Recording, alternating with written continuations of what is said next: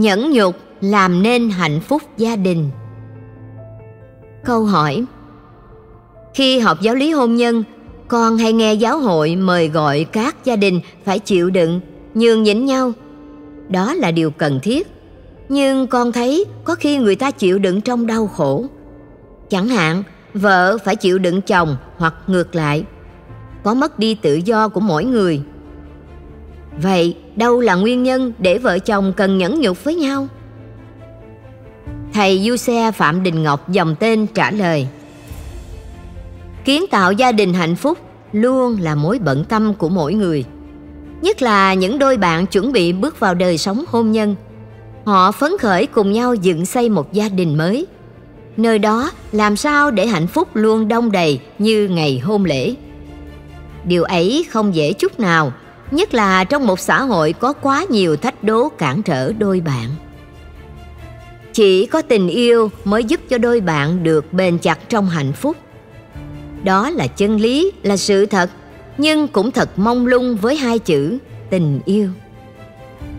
Để cụ thể, khi cùng các gia đình chiêm ngắm về tình yêu, giáo hội mô tả một trong những đặc tính của tình yêu là nhẫn nhục.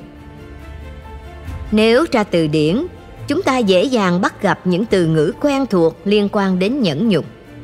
Nhịn, nén lòng, chịu đựng, gắn nhịn, vững lòng, chịu đựng.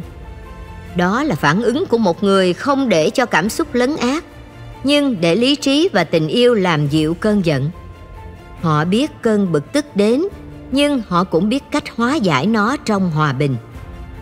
Vì đây là đức tính tốt nên đòi hỏi người ta phải tập luyện mới có được. Xin đừng hiểu lầm nhẫn nhục, chỉ cần trong hạnh phúc gia đình. Nhưng nó là sức mạnh để xây dựng mọi mối tương quan trong xã hội, giáo hội. Cụ thể, chúng ta thấy gia đình cần nhẫn nhục biết bao.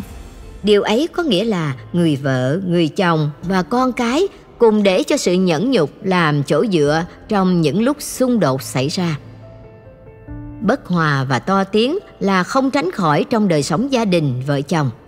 Tuy nhiên, chỉ những ai biết nhường nhịn, chịu đựng và chậm giận mới là người thực sự có tình yêu cao cả. Qua những lần như thế, các thành viên hiểu nhau hơn. Sau cơn mưa, trời lại sáng. Khi các thành viên trong gia đình biết nhường nhịn nhau, chẳng hạn, không ít lần vợ chồng không cùng quan điểm, người này làm trái ý người kia người vợ gây lỗi lầm với người chồng. Người chồng thiếu tôn trọng người vợ, vân vân. Nếu cả hai hung hãn được thua, thử hỏi làm sao có được gia đình êm ấm? Ngược lại, chỉ khi người ta biết đối thoại sau cơn giận, họ mới thực sự có mẫu số chung là tình yêu để giải quyết vấn đề. Những gia đình hạnh phúc đều ít nhiều theo con đường này.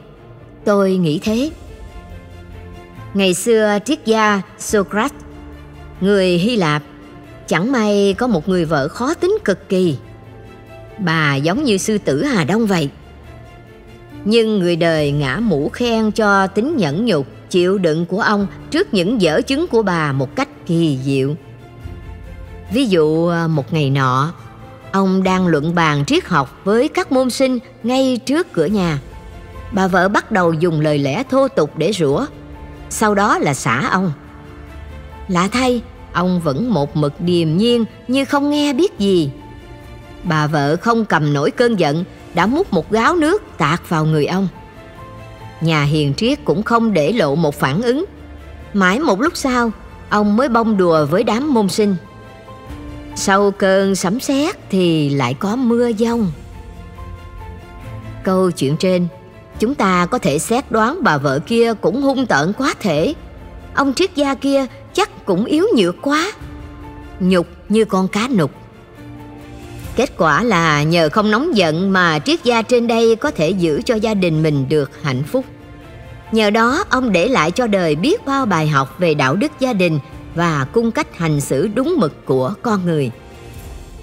Tuy nhiên, trong gia đình cũng cần nhớ rằng nhẫn nhục không có nghĩa là cho phép mình thường xuyên bị xử tệ hoặc dung túng cho những bạo hành trên thân xác hay cho phép người khác đối xử với mình như một đồ vật Tiếc là trong các gia đình Việt Nam không thiếu những chuyện đau lòng như thế.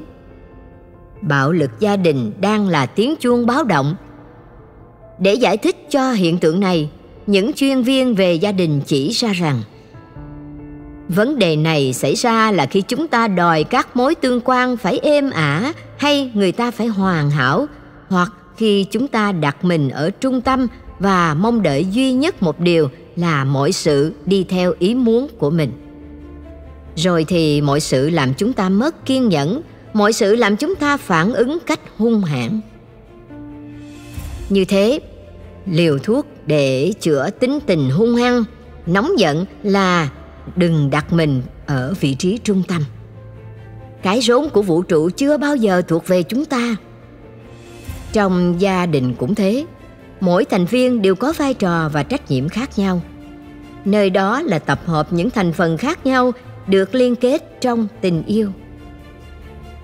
Chắc là chỉ có ai lấy gia đình làm ưu tiên, muốn gìn giữ hạnh phúc, họ mới biết tôn trọng người vợ, người chồng và con cái khi đó, nhẫn nhục thực sự là phép màu để người ta cùng ngồi xuống, nhìn nhận vấn đề đang xảy ra và cùng nhau tháo gỡ trong tình yêu thương. Ai cũng biết thế, nhưng làm được điều ấy không dễ chút nào. Thậm chí chúng ta thuộc lòng.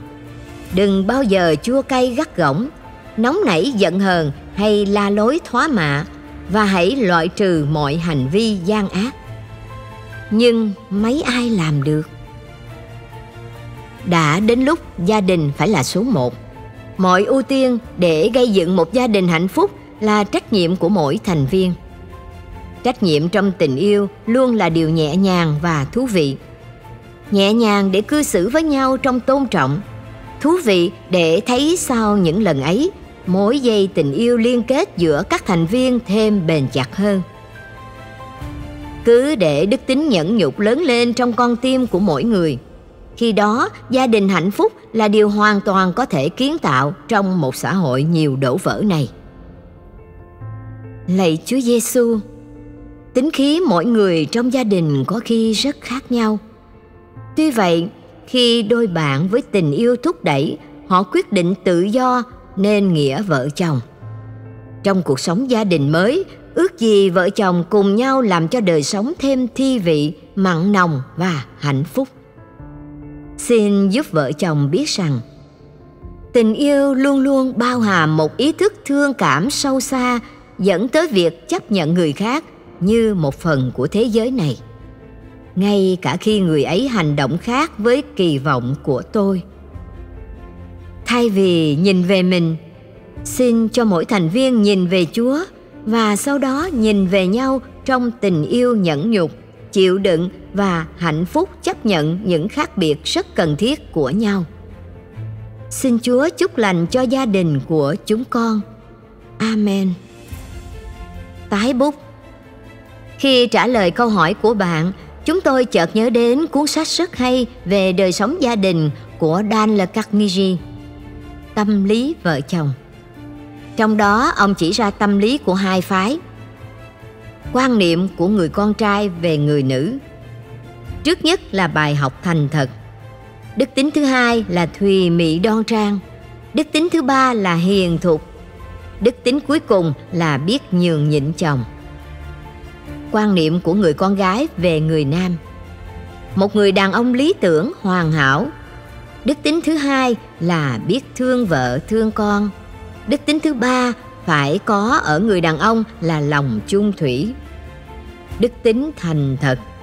Đức tính cuối cùng là khôn ngoan và quân tử.